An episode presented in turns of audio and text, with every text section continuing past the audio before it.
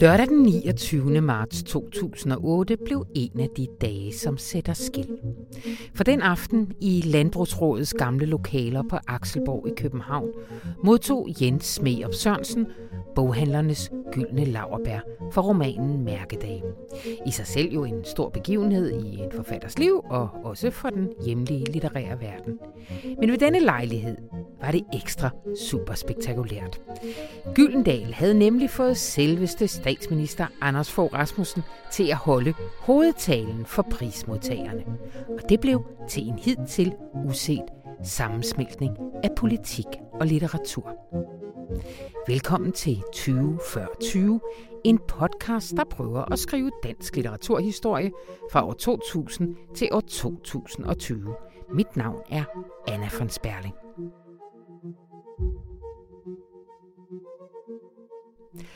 Og velkommen til dig, Erik Skyrm Nielsen. Okay. Kan vi ikke lige først sætte scenen? Hvad, hvad er det, der sker den aften i 2008? Det er en gevaldig fest. Lørdag aften. Den såkaldte laureatfest. Hvor man fejrer, at øh, en forfatter øh, har fået boghandlernes gyldne laurbær øh, som altid er spændende øh, som pris, fordi den bygger bro øh, imellem øh, masselæsningen og elitelæsningen. Altså man kan ikke få boghandlernes skyldne lavbær, hvis ikke man er nogenlunde accepteret øh, af kritikere øh, og litteraturformidlere, men man kan heller ikke få boghandlernes skyldne lavbær, øh, hvis man bare er en smal, lækker, øh, højkvalificeret forfatter. Man skal have skaffet forlaget en salgssucces. Og den rent økonomiske øh, konstruktion til en laureatmiddag, det er så, at det er det forlag, øh, som så at sige har prisvinderen i stald, mm-hmm. der får lov til at betale hele gildet øh, med lækre retter og rødvin og hvidvin, og jeg ved ikke hvad, i stride strømme. Strømme så stride, øh, så jeg tror, at nogle af de udtalelser, der faldt den aften, 29. marts 2008, øh, havde øh, en vis relation til mængden af indtaget af alkohol. det kommer vi tilbage til. Denne aften, 2008, var det Jens Merup Sørensen, som Gyldendal havde i stald, og som fik prisen. Ja. Og der var blevet inviteret en helt særlig taler. Ja, man havde inviteret øh, daværende statsminister Anders Fogh Rasmussen fra partiet Venstre øh, til at holde festtalen. Og det var der nogle ganske gode grunde til. For det første, øh, så var Anders Fogh på det tidspunkt, øh, og jo også senere hen, en markant person. Men han var noget specielt i sammenhængen, nemlig ny som litterat i det offentlige rum. Det vil sige, man sad måske lidt og lyttede med øh, ørerne ekstra spændt ud øh, til, hvordan det nu kunne spænde af, ja. at han pludselig gik over i rollen som øh, litteraturkritiker, eller i hvert fald litterær formidler. Øh, nogen har garanteret os bare nyt at høre ham sige med sin karakteristiske diktion 2008. øh, men det har så været en speciel fornøjelse, nogen havde. Ja, ja. Den anden grund til, at det var en god idé at indbyde Anders Fogh, det var, at han var en yderst relevant person i sammenhængen, Øh, fordi hans personlige historie og hans familiehistorie øh, er sammenfaldende med Jens Smerup Sørensens. Smerup er født i 46 øh, og voksede op i Stavn mellem Lykstør og Nive. Øh, Anders Fogh er født i 53 og voksede op noget længere sydpå. Men Anders Foghs baggrund er relevant i sammenhængen, fordi hans farfar kun lige akkurat kom op og blev øh, ikke gårdmand, men det, der hed statshusmand. Mm-hmm. Altså fik et, et af disse såkaldte statshusmandsbrug. Og derefter kan så sønnen, øh, Anders Foghs far, blive en egentlig gårdejer. Det, der så forener øh, Anders Fogh og Smer, ud over at de er gårdmandssønner, øh, og at de begge to er fra Himmerland, det er, at de også er mønsterbrydere. Mm. Altså Anders Fogh Rasmussen øh, går på Viborg Katedralskole øh, og tager derefter en øh, uddannelse, så vidt jeg husker, som øh, kantpolis.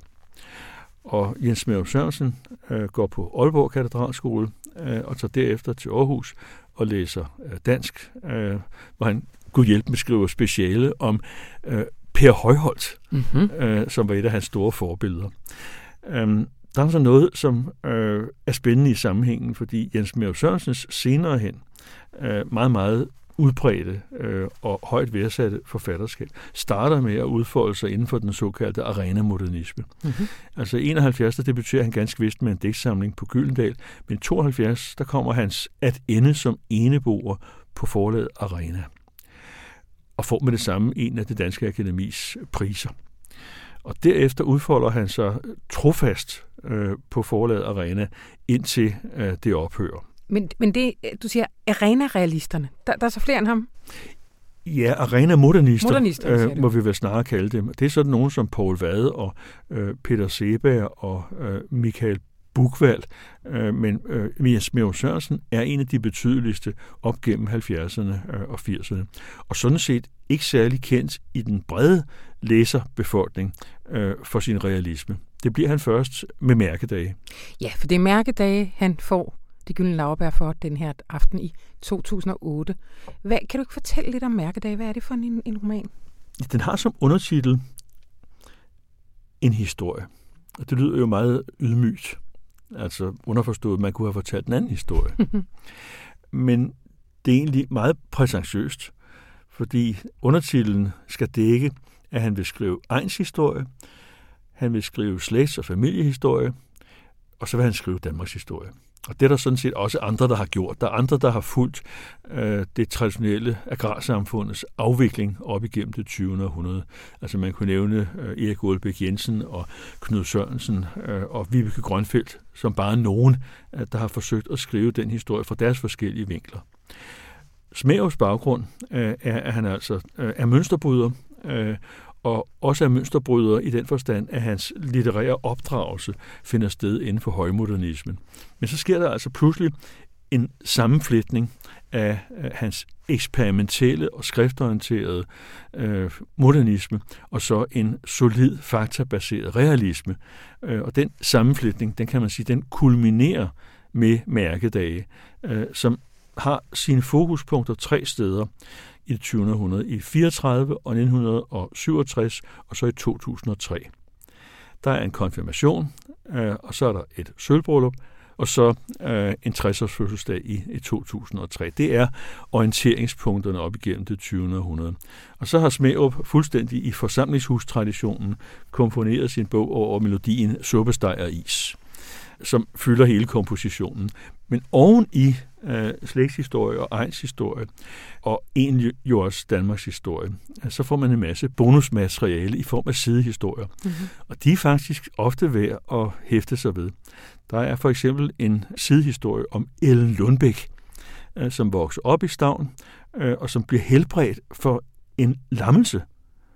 En meget pludselig begivenhed øh, ved flyvepladsen i Aalborg og som senere hen kommer hen øh, og bliver jamen, ansat i FN øh, og gift med to forskellige nærehøvdinge nede i, i Afrika. Hun er virkelig en mytologisk, savnagtig øh, skikkelse.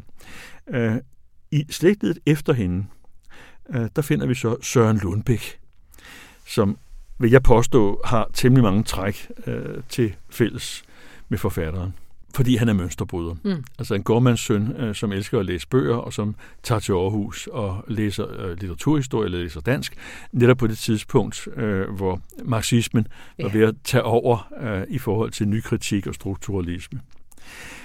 Der er et bestemt sted i bogen, som jeg holder utrolig meget af, og som jeg vil læse. Kom med det. Det handler om Søren, som har fået et fotografiapparat. Og så står der, han fotograferede markerne, de havde navne. De lange ære, Vestervangen, Bolsjorden, Skoværerne, Toften, Kirkeærerne, Fiskestierne og Trænelynge.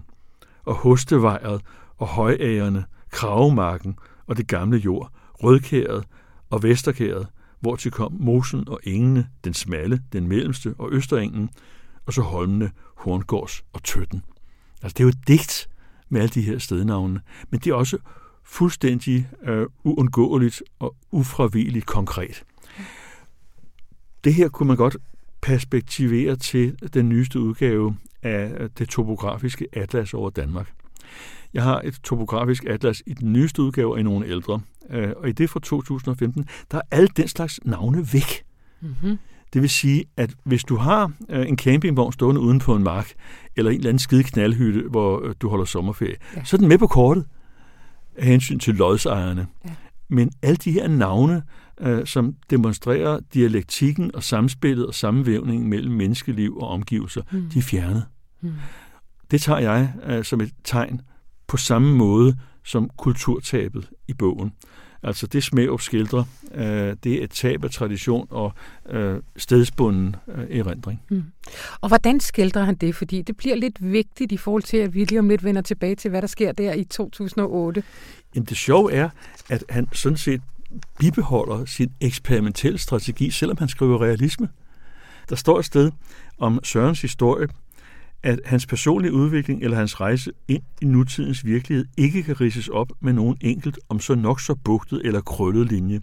Den må falde fra hinanden i stumper og stykker af prikker og streger, som et kompliceret nodebillede i flere lag af samtidige bevægelser og kontroløb, frie eller manisk varierede gentagelser og snart vilkårlige, snart mekanisk skiftende tonarter, alt sammen ledsaget af absurde disharmonier. Mm. Det er opskriften på en musikkomposition, og da jeg læste det, så tænkte jeg, mm, det minder lidt om øhm, øh, den tuberkuløse søn øh, i Thomas Manns Buddenbrooks, øh, som jo er en slags Schönberg øh, før Schönberg, og altså en, som springer for Wagners musik. Mm. Det er højt kunstnerisk bevidst, det smag at gøre her, i det han lægger en slags nøgle ind til sin egen kunstneriske metode, samtidig med, at han skriver denne her øh, lokalt baserede og næsten dokumenterbare realisme. Mm. Det synes jeg er et spændende clash. Ja. Det, som Anders Foser gør i sin tale, Ja, lad os vende tilbage til talen. Det er, at han overhovedet ikke betoner alt det i romanen, øh, som har med skrift og komposition og, og med eksperiment at gøre. Altså, den fremstår overhovedet ikke i hans tale som kunstnerisk avanceret. Men det gør heller ingenting, mm. fordi han får fremhævet, at han har forstået, hvad det er for en på en gang øh, triumfatorisk og sørgmodig historie, der bliver fortalt om det traditionelle landbrugssamfunds sammenbrud eller langsomme forfald. Det vil sige, at selvom han for så vidt fejllæser bogen, så har han udmærket lavet sig fange af den her blanding af triumf og sorg, ja. som er i Smerups skrift. Ja. Og det synes jeg allerede er meget, at en mand, øh, som ikke tidligere har stillet sig op øh, og leget offentlig litterat, at han foretager en så fremragende læsning, øh, mm. som han faktisk præsterer at det var Anders Fogh Rasmussen, der fik æren af at holde den her tale, det mødte jo en hel del kritik. Blandt andet så øh, kaldte forfatteren Knud Romer det en fucking valgtale for Venstre. Og han var jo bestemt ikke alene i den kritik. Der var faktisk også en hel del, som helt boykottede arrangementet. Claus Riffbjerg ville ikke komme, mm-hmm. øh, og Ib Michael nægtede at deltage, og jeg har også forstået, at Morten Sabro øh, undlod at komme, af lige præcis den grund, at det var en sammenblanding af litteratur, litteraturformidling på den ene side, og så øh, politik øh, på den anden. Ja. Du kalder det udtryk for en renhedsideologi. Hvad, hvad, hvad mener du med det? Ja, en renhedsforestilling går ud på, at det er os, øh, vi, forfatterne, kunstnerne, de intellektuelle, øh, som har monopol på øh, at tolke og udlægge øh, litteraturen i det offentlige rum. Mm.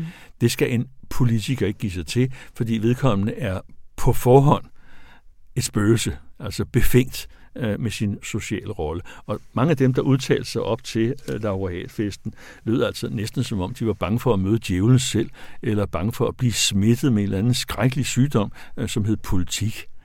Øhm, men det komiske er jo, at kunstnere, øh, forfattere, ikke har holdt sig tilbage for at sige ting, øh, som greb ind i det politiske rum. Når de så pludselig får svar tilbage fra en, som er aktiv ind i det politiske felt, så skal de vel bare være glade og åbne sig for en eller anden form for dialog eller dialektisk udveksling med vedkommende. Men i stedet for gik de tilbage i øh, renhedsrollen og, og sagde mere eller mindre direkte, at det her skal få ikke blande sig i. Mm der kunne jeg ikke lade være med at tænke tilbage. Øhm, nu er jeg selv fra 52, øh, men jeg har da læst mig til, at øh, i tiden op til Statens Kunstfonds oprettelse i midten af 60'erne, der foregik der blandt andet på Krogerup Højskole møder imellem forfattere, kritikere, åndspersonligheder og politikere. Mm. Og ved en af de lejligheder, der siger daværende statsminister Viggo Kampmann, ja, regeret bliver der jo alligevel. Altså underforstået, I kan mene nok så meget øh, kritisk om øh, politik og økonomi, men der skal være nogen til at køre butikken. Det vagte forarvelse, men det skulle ses i den sammenhæng, at Viggo Kampmann var en ivrig kunstelsker og ideologisk tænker og boglæser. Mm. Det vil sige, at han mindede bare om, at butikken skulle passes uh, i det daglige. En af dem, der sagde noget virkelig klogt uh, i de samme år uh, om de her ting, det var Willy Sørensen, der i anledning af oprettelsen af Statens Kunstfond udtalte, at sagen er den, at samfundets skarpeste kritiker, det er kunstneren, og det har staten nu indset. Hmm. Altså, at der var mulighed for en eller anden form for dialektisk udveksling imellem uh, den kritiske og måske også grænsesøgende kunst, uh, og så de hoveder og beslutningstagere, som skulle regere landet. Hmm. Og det var okay. Hmm. Øhm, med den åbenhed over for en meningsudveksling ja. i et offentligt rum imellem øh, kunstnere og politikere, øh, den forsvinder, vil jeg påstå, i løbet af 70'erne, ja. øh, hvor vi får øh, et frodigt og vildvoksende øh, intellektuelt miljø, men hvor vi jo altså også får en selvtilstrækkelighed øh, på kunstnernes og de intellektuelle vegne, mm. og en, et fjendskab, og et kunstigt fjendskab øh, over for dem, som øh, så at sige, ikke er bange for at få fingrene snavset mm. til og rode sig ind i det politiske spil. Mm. Mm. Vi kan se det manifesteret i sådan noget som udskiftningsreglen uh, i enhedslisten, som man har overtaget fra øh, VS. Altså at politikere, når de bliver gode, ikke skal være for længe i Folketinget, fordi så bliver de inficeret med bemeldte smitte, de kommer for tæt på djævlen selv, og så er de ikke mere rene i den forstand, at de er tæt på det virkelige liv. Mm. Jeg kan godt forstå tankegangen, mm, øh, mm. men den er også udtryk for en renhedstankegang eller en mm. renhedsideologi, øh, som jeg mener er øh, etisk Og skal vi ikke lige slutte af med Morten Sabro? Fordi han siger noget i retning af, hvis det havde været Pia Kærsgaard, der stod deroppe, så havde vi jo været frodende, eller så havde vi alle sammen udvandret. Eller... Den replik forstår jeg slet ikke, fordi han var jo frodende ja. øh, allerede, mens øh, Anders Fogh forberedte sig på at skulle holde denne her tale. Så problemet var i udgangspunktet for Morten Sabro, at det var en politiker, der mm. fik lov til at holde uh, talen for uh, en skønlitterær uh, forfatter. Nu kan man måske så sige, at uh, hvis Pia Kærsgaard skulle have holdt den tale, så havde hun nok haft brug for en litterær støttepædagog. Uh, jeg har i hvert fald personligt uh, betydeligt mere tiltro til Anders Foghs evner til uh, litterær og politisk refleksion, end jeg har til uh, Pia Kjærsgaard. Mm-hmm. Og hun har jo trods alt været synlig på scenen et, et pænt stykke tid. Mm. Øh, jeg havde i løbet af øh, i år 2019 øh, lejlighed til at tale kortvarigt med øh, Pia Kærsgaard. Øh, der stod en person i en blå, blank dynejakke uden for Hellerup station, øh, og så var der nogle folk, øh, der viftede højt øh, med Dannebrugsflag eller faner øh, fra Dansk Folkeparti øh, med øh, Dansk Folkepartis logo, som jo var og er Dannebro. Og uden at jeg havde set, hvem dem øh, i øh, den blå dynjakke var, øh, så sagde jeg, det er allermest er imod ved jeres parti, det er, at I har monopoliseret Dannebro. Mm-hmm. Og så opdagede jeg, at det var Pia Kjærsgaard. Øh, hun sagde så, øh, ikke uden en vis vrissen i tonen, øh, jamen, du kan bare selv bruge det. Nej tak, for I har taget det fra os. og så svarede hun bare, slap af.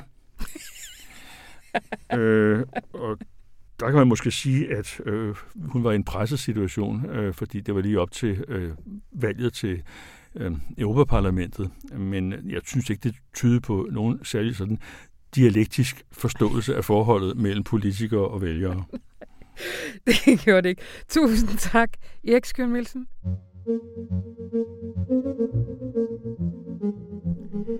Det var 20 før 20 for denne gang. Lyt endelig med næste gang.